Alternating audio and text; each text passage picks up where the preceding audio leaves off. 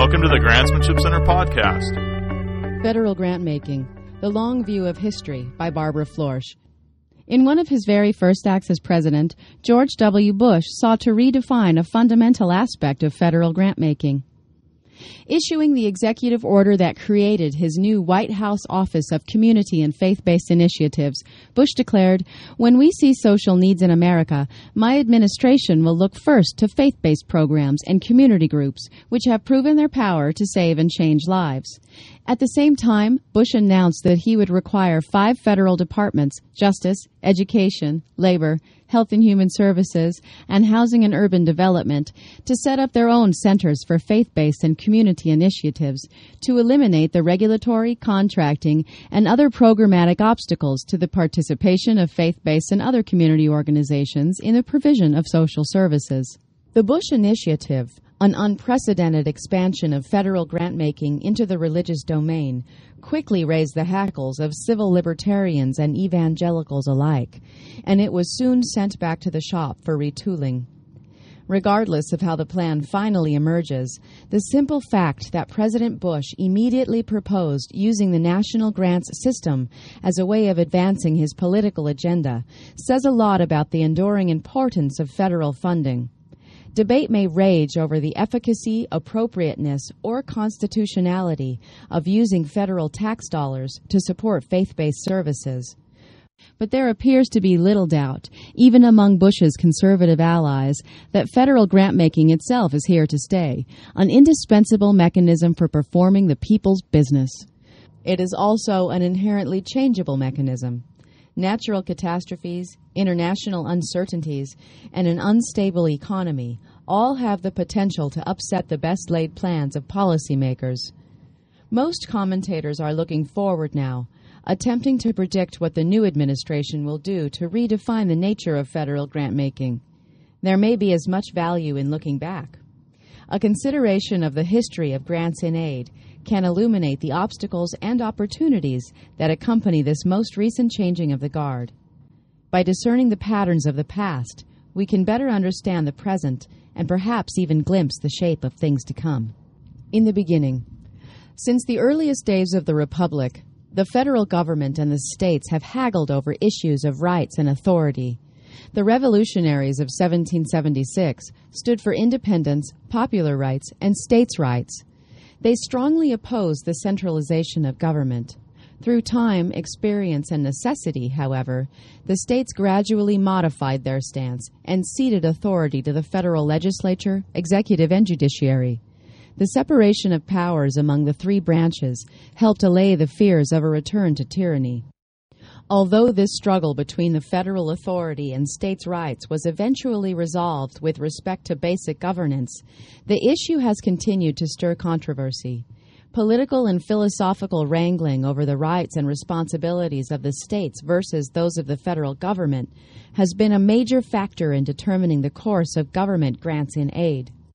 The states and the federal government have also jousted over the sources of revenue. Neither the Articles of Confederation nor the United States Constitution gave the federal government the right to tax citizens directly. That right was retained by state and local governments, which assumed the burden of meeting most social needs.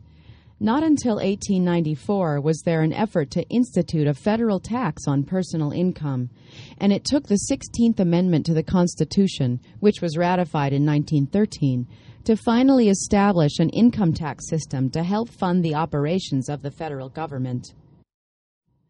Poor in cash but rich in the vastness of its western land, the fledgling United States government often used land as currency.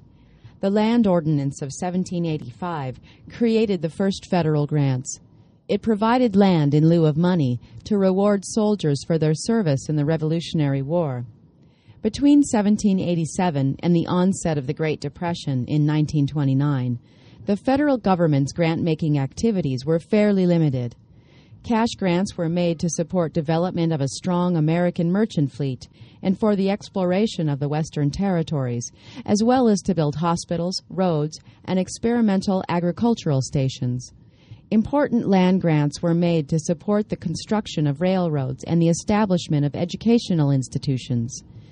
Three acts of Congress that were passed before 1913 are especially significant when considering the history of federal grants in aid. The Hatch Act of 1887 addressed a number of important issues, including the need for grantees to be accountable. It was the first act to require annual reports detailing the progress of the grantee's work and how the federal funds had been spent.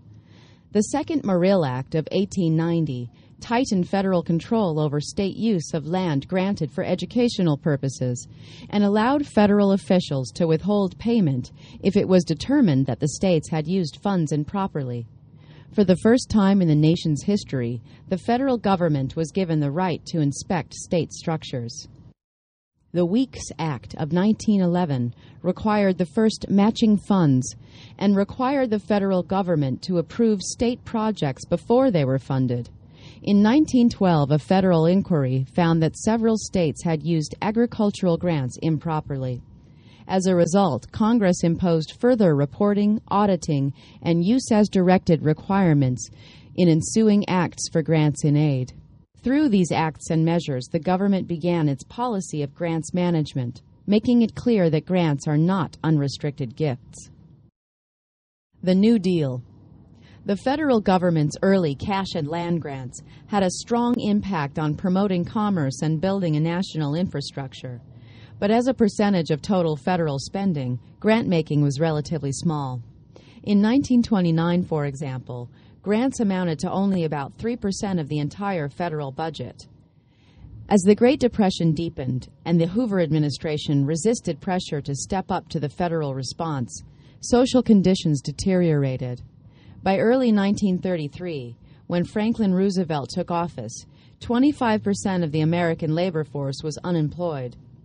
Franklin D. Roosevelt's first term as president produced the most sweeping changes in governmental policies and institutions since the adoption of the federal Constitution. In his inaugural address, the new president warned that if Congress did not act swiftly to help him change the direction of the country, he would ask for the one remaining instrument to meet the crisis broad executive power to wage war against the emergency, as great as the power that would be given to me if we were, in fact, invaded by a foreign foe. The initiatives and programs of the New Deal drastically altered federal and state relations and redefined the role of the federal government in addressing the needs of its individual citizens. By June of 1933, several important measures had been implemented.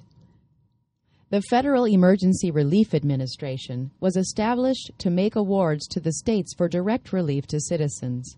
The Civilian Conservation Corps was established and employed half a million young men in national forests and other conservation projects. Title 11 of the National Industrial Recovery Act authorized the Public Works Administration to organize an ambitious program of public construction. In January of 1935, President Roosevelt asked Congress to pass legislation further reforming benefits for children, the unemployed, the disabled, and the elderly. He also addressed the need for public housing.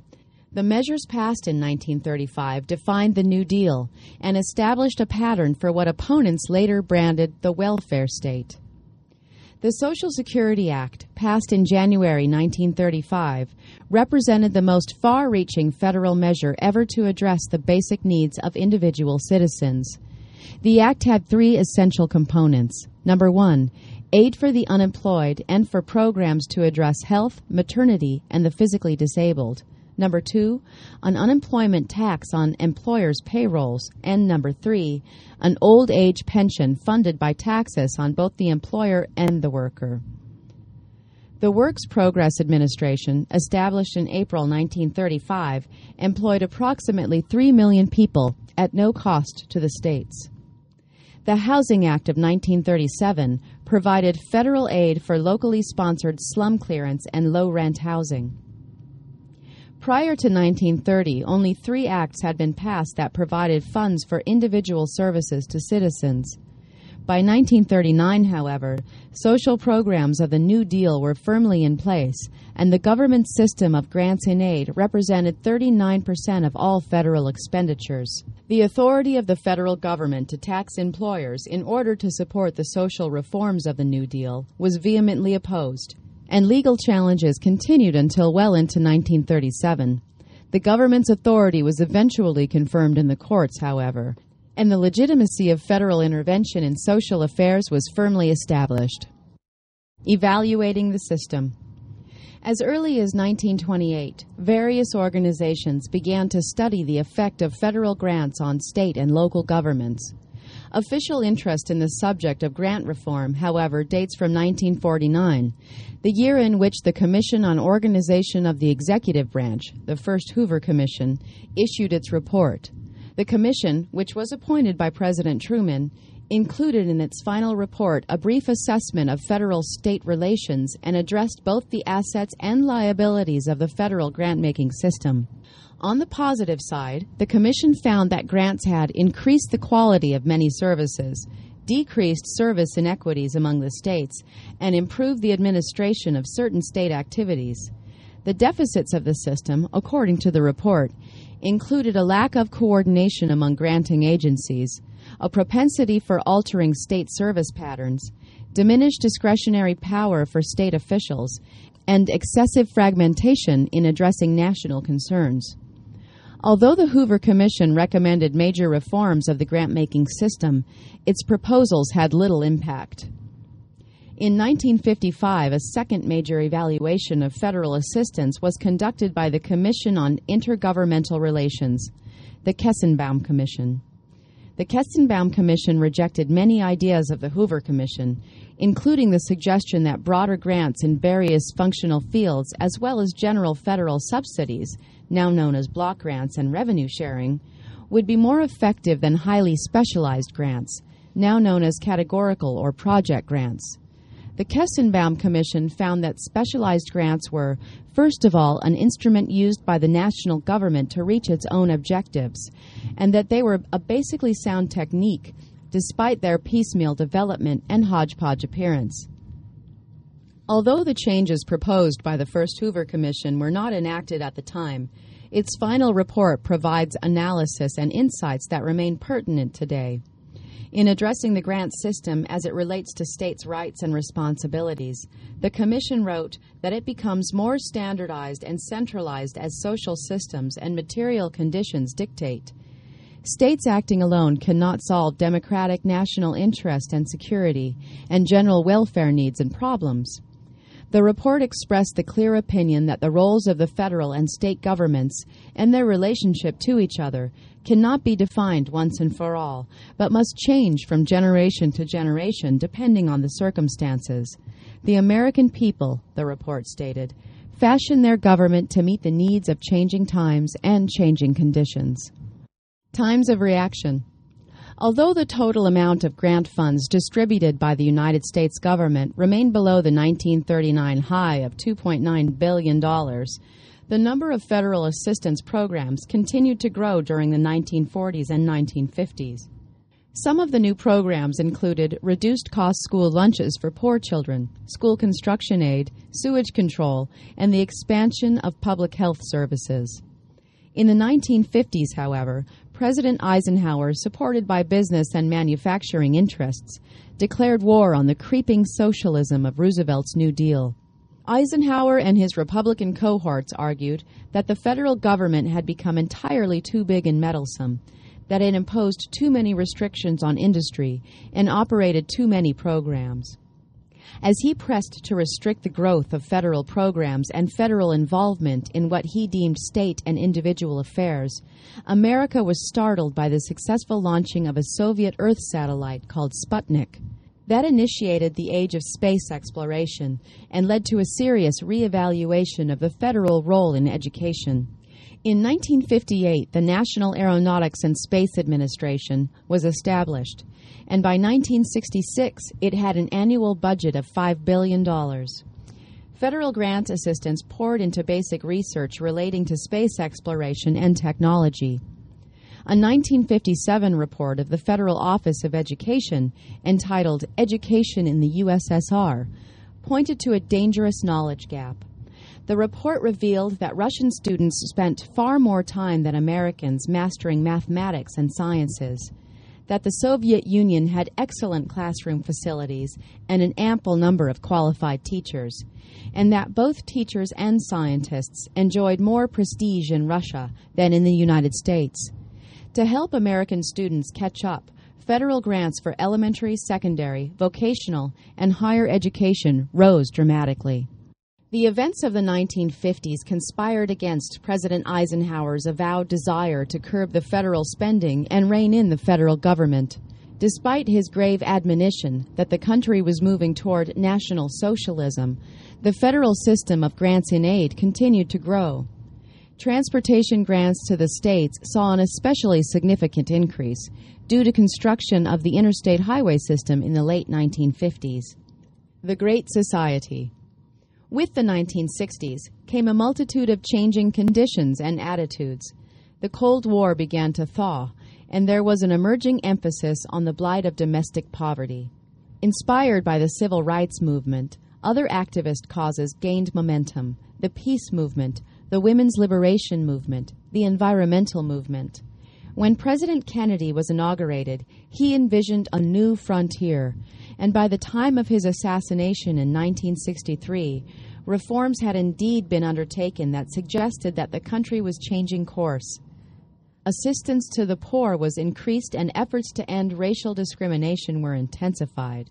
In the spring of 1964, four months after he became president, Lyndon Johnson addressed an audience at the University of Michigan and outlined his plan to create the Great Society.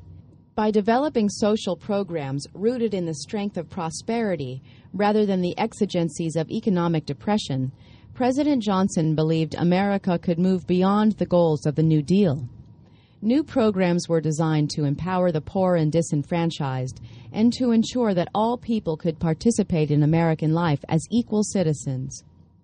During the era of Johnson's Great Society, federal initiatives frequently bypassed state government and dealt directly with nonprofit service providers. As a result, many important programs were implemented by private, nonprofit organizations without the involvement of either state or municipal governments. Debate over the appropriate role of the federal government, states, and locality grew, as did concerns over pragmatic issues of effective grants management. The programs of the Great Society resulted in a sharp increase in the number of federal grant initiatives and brought the government's influence into many areas of American life where federal dollars and regulations had never been before. Federal grants to the states rose significantly, mainly because the grants related to education, training, employment, and social services. And with the beginning of Medicaid in 1965, health grants also increased significantly. Between 1965 and 1966, the 89th Congress passed 136 major domestic bills.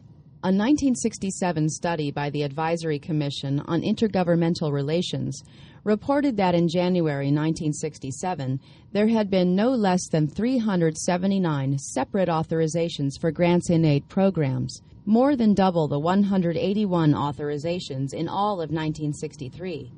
National expenditures for grants programs increased from $2.3 billion in 1950 to $7 billion in 1960 to $11 billion in 1965 to $24 billion in 1969. In 1964, Congress passed the Civil Rights Act, a mass transit bill, a food stamps program, and a program to provide legal aid to the poor.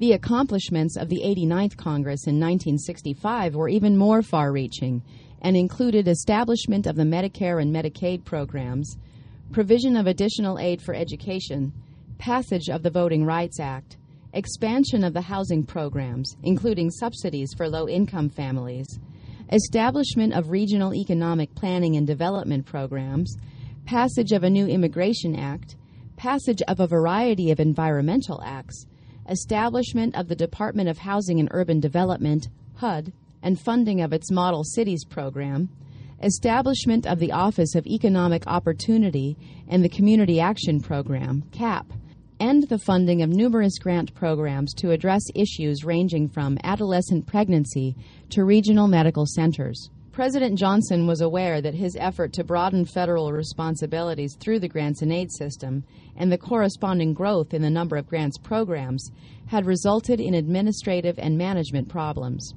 The Johnson administration undertook several efforts to improve the situation. Among these were number one, an executive order requiring consultation with states and local officials on grant program regulations. Number two, the designation of intergovernmental liaison offices. Number three, the first use of the consolidated block grant concept in the Partnership for Health program of 1966. The block grant concept was first suggested by the Hoover Commission. And number four, a series of comprehensive reforms initiated under the Intergovernmental Cooperation Act of 1968.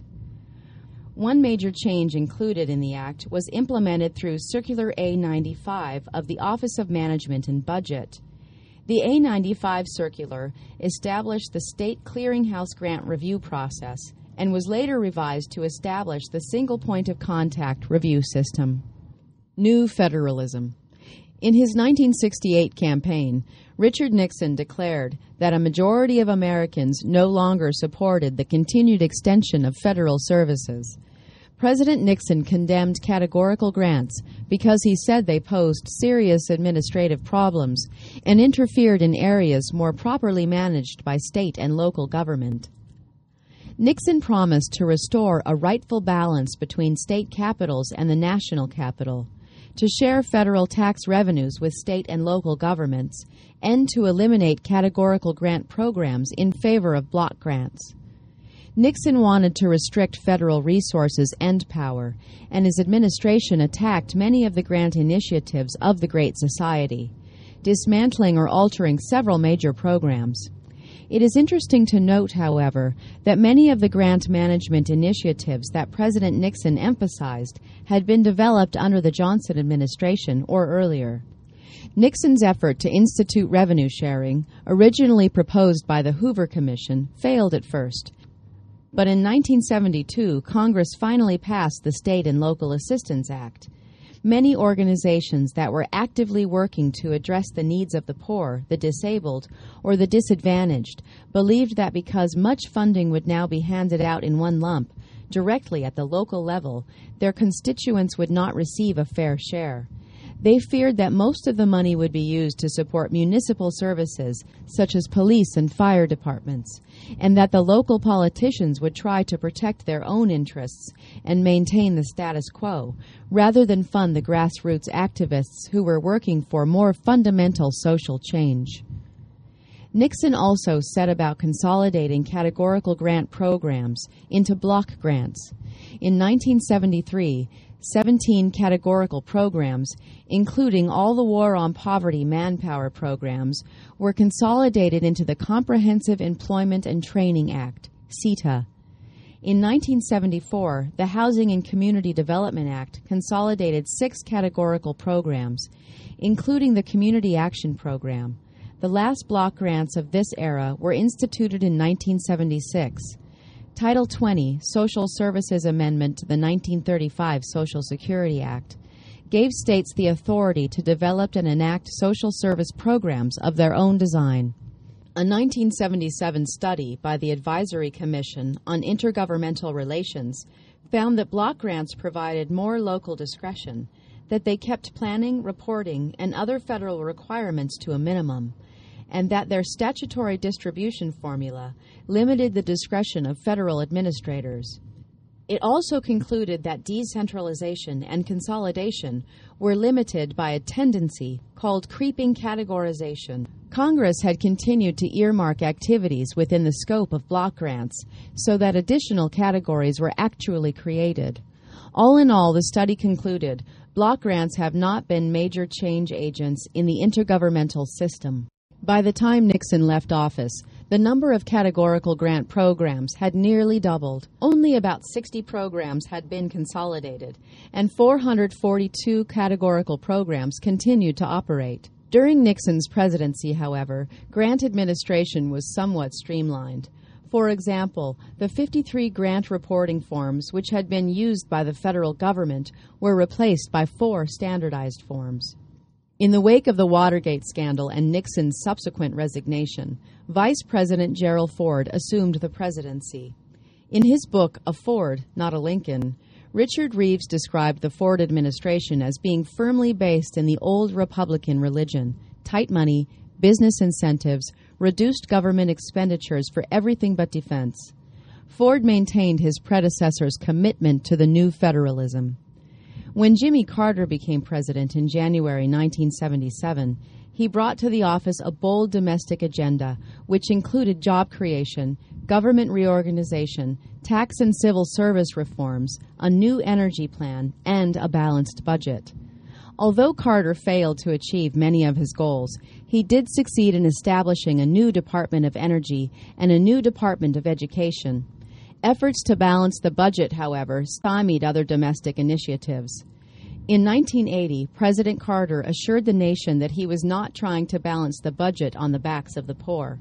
Nevertheless, many of his proposed budget cuts did affect programs such as economic development, anti recession aid, welfare reform, the state portion of revenue sharing, education, and CETA jobs. Reagan and Bush. The mantra of staunchly conservative Ronald Reagan was that the best government is the least government. An avowed foe of federal grants and aid, he touted a plan for economic recovery that included what he called the greatest attempt at saving in the history of the nation. To realize that goal, Reagan took aim at many of the social programs of the Great Society. Although the bedrock social programs of the New Deal, which were dubbed the social safety net, were supposed to be left intact. In addition to continuing the trend toward increased local and state control of grant funds, the Reagan administration reinforced the trend away from using grants to initiate and sustain social change. During the Reagan years, grant funds for domestic programs were whittled away. Reagan's successor, the first President Bush, kept the Republican faith in reviewing the Bush presidency in relation to the new federalism as practiced by Nixon and then Reagan, John W. Winkle III observed in 1992 that because the Bush administration had offered no systematic alternative, the Reagan legacy remains, for better or worse, virtually intact. In his inaugural address, Bush reiterated his pledge to reduce the growing budget deficit by curtailing domestic spending. We have more will than wallet, he said but will is what we need. To solve social problems without increased spending, he called for a new activism based on citizen volunteerism rather than government programs, creating the Thousand Points of Light program to recognize volunteer effort. Like Reagan, Bush demanded that more be accomplished with less money, leading to charges that he was more interested in public relations and rhetoric than a substantive effort to deal with pressing domestic problems. Even conservative columnist George F. Will questioned Bush for his stubborn reluctance to raise taxes. Is Bush prepared to sacrifice national security to his taxophobia? Will asked. Probably. All causes, education, drug treatment, environment, seem subordinate.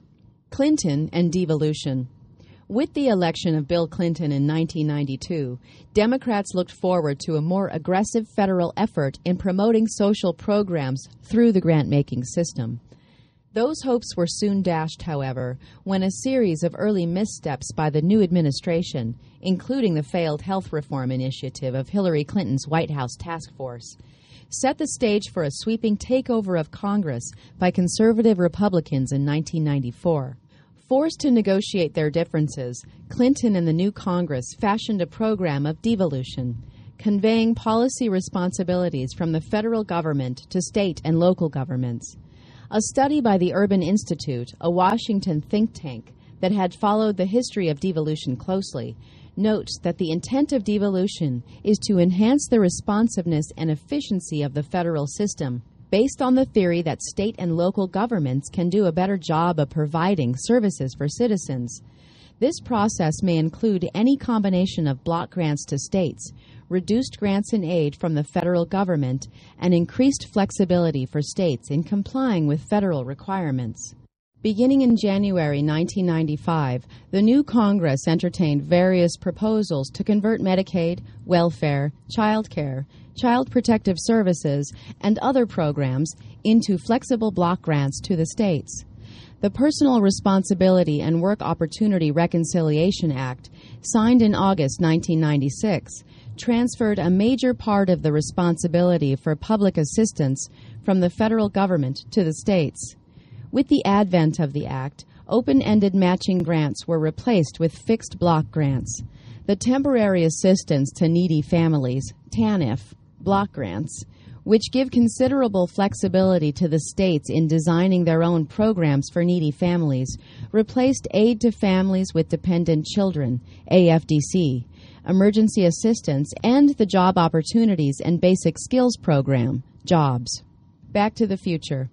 The social and economic priorities of past administrations have often been redefined by domestic and international events. Over the past 200 years, these accumulated priorities have been woven into a rough fabric that is our current grants and aid system. Intended as a coherent federal response to specific concerns, the system often appears instead to be a crazy quilt of conflicting purposes and goals. As taxpayers and politicians alike have become disenchanted with the uncertainties and changing approaches and realigned priorities, the popular euphoria that greeted the New Deal has been replaced by a mood of public caution. The new Bush administration will strive to manage the grant system to reflect its own priorities, its understanding of federal, state, and local responsibilities, and its own interpretation of the common national good.